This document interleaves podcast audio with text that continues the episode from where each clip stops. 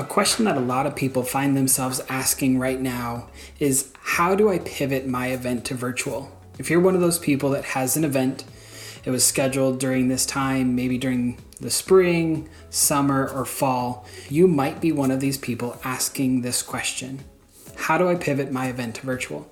For one, this is kind of an unrelated topic, but I truly feel like we've been using a couple words too much. One of those is pivot, and one of those is unprecedented. So, if possible, if we can kind of tone those two words down, that would be great. Um, but today's topic, the podcast that you're listening to today, is diving into a slightly different question. Today, we're asking Should you pivot your event to virtual? a lot of people are asking how. They're looking into tools, they're looking into the different ways that they can do this, trying to learn Zoom or GoToWebinar or a million other different tools. But there might actually be a different question that you should be asking. And so we're going to be talking about a phrase that I have found really, really helpful to help us figure out what's the best decision what's the best tool, and ultimately, we really just need to understand the needs of our organization and the needs of our audience. And then we're going to have clarity to know if it's the best decision to switch our event to virtual or what we're supposed to do at this point. So, thanks for checking it out. Hope you enjoyed today's podcast.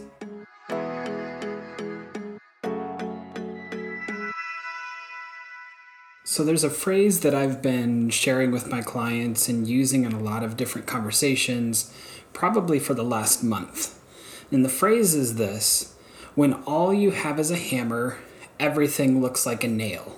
When all you have is a hammer, everything looks like a nail.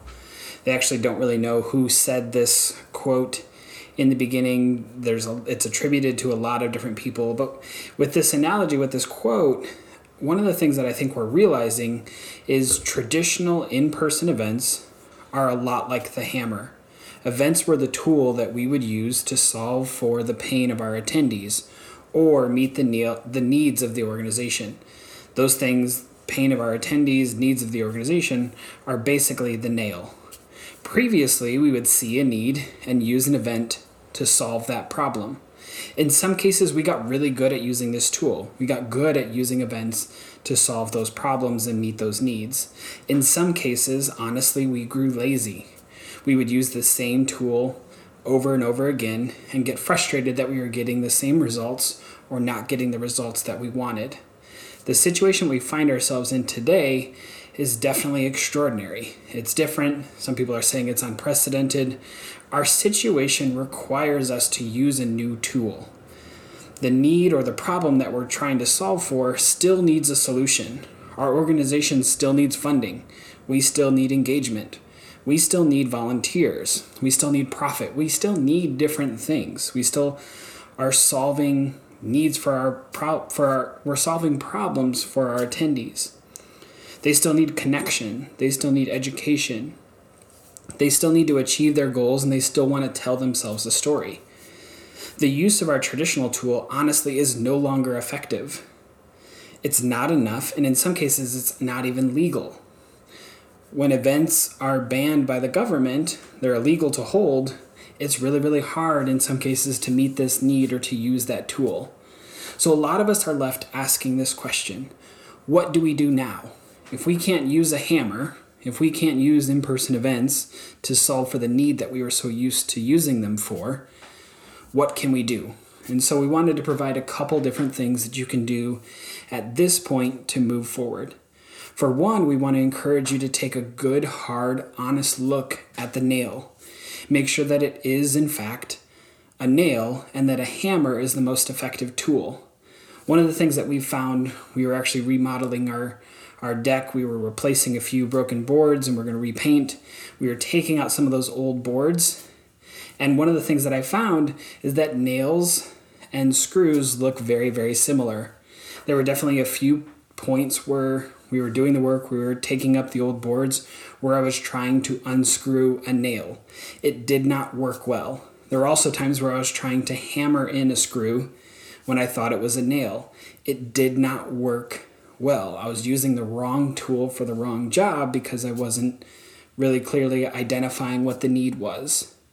And so, one of the things that we're finding with this, and you might find as you evaluate your event and your engagement activities is it's possible that what you thought was a nail actually wasn't a nail. And the tool that you were using wasn't the best tool to use for that job. So, one of the best ways that you can make sure that you, you, you are using the right tool is to define the outcomes and objectives. You have to ask yourself what is the desired result of the campaign, event, program, engagement activity, or email that I'm trying to send or trying to do. Define the change that you want to see in your audience or your attendee. Understand their need, their problem, their pain, and create a solution for that problem. Love your audience, not your product. That's one of the things that we have to do. So many people get so tied to their method or their process, and they forget to actually love the person that they're trying to serve and create something specifically designed for them. The second thing that a lot of people are going to have to do is you might have to find a new tool. You might have to look in your existing toolbox and see if you have something else that you can use to accomplish the job. Ask friends what tools they're using. See what other industry leaders are doing and see if that's right for you. The thing is, you may not have the tool you need, so you might have to rent or buy a new one. We had to do that for our deck. We had to rent a specific saw to actually chop off some of those screws and some of those nails that we couldn't get out. It was a tool that we didn't have that we needed to accomplish the job. Learning to use a new tool can be frustrating. Honestly, it, it, it can be really, really frustrating to have to go and figure out a new method, a new, a new process. But it can be a lot more effective than using a hammer to nail in the screw. So, taking the time to learn something new is going to make you a lot more effective. My encouragement to you is this you can pivot, you can innovate. You can do it because honestly, for you to survive, you're going to have to. Now is not the time to stick to our old ways, hunker down, and wait for life to get back to quote unquote normal. We need to take a good hard look at the need, the pain or the problem, and make sure we're using the right tool to solve for it. One of the things that I've seen lately, I've been very active on a lot of different event planning groups and blogs, different collections of event planners trying to navigate these new times. I see a lot of people and a lot of organizations explaining how to do things, how to use Zoom, how to change your fundraiser into a virtual fundraiser, what's the best registration software that you can use to have people register for your virtual conference.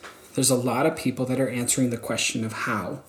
These are great conversations to have, and I'm honestly grateful that these people are putting together these tools. But I do want to make sure we don't jump into reading the manual for our new tool before we make sure that we're using the right tool first. Understanding how to use a power screwdriver does you no good if you're trying to put in a staple. Most of the time, most of our needs and most of our effort and energy right now honestly needs to be poured into defining our why. We need to figure out why we exist. And we have to be taking a really, really close and honest look at our who. The what and the how will follow. We need to take a look at our organization and ask what is most important right now? We need to take a look at our audience and discover what they need right now. What are their pains? What are their problems? Only after we've looked at the organization and after we've evaluated our audience and their pain and their problems can we dive into the what and how. I did put together a diagram that kind of illustrates this idea and that collection, um, kind of the way that these different pieces the who, the why, the what, and the how, and how those interact. So go ahead and check out the show notes for, for that. And thank you. Thank you for taking the time to listen in and try to figure out what you're supposed to do in these difficult times.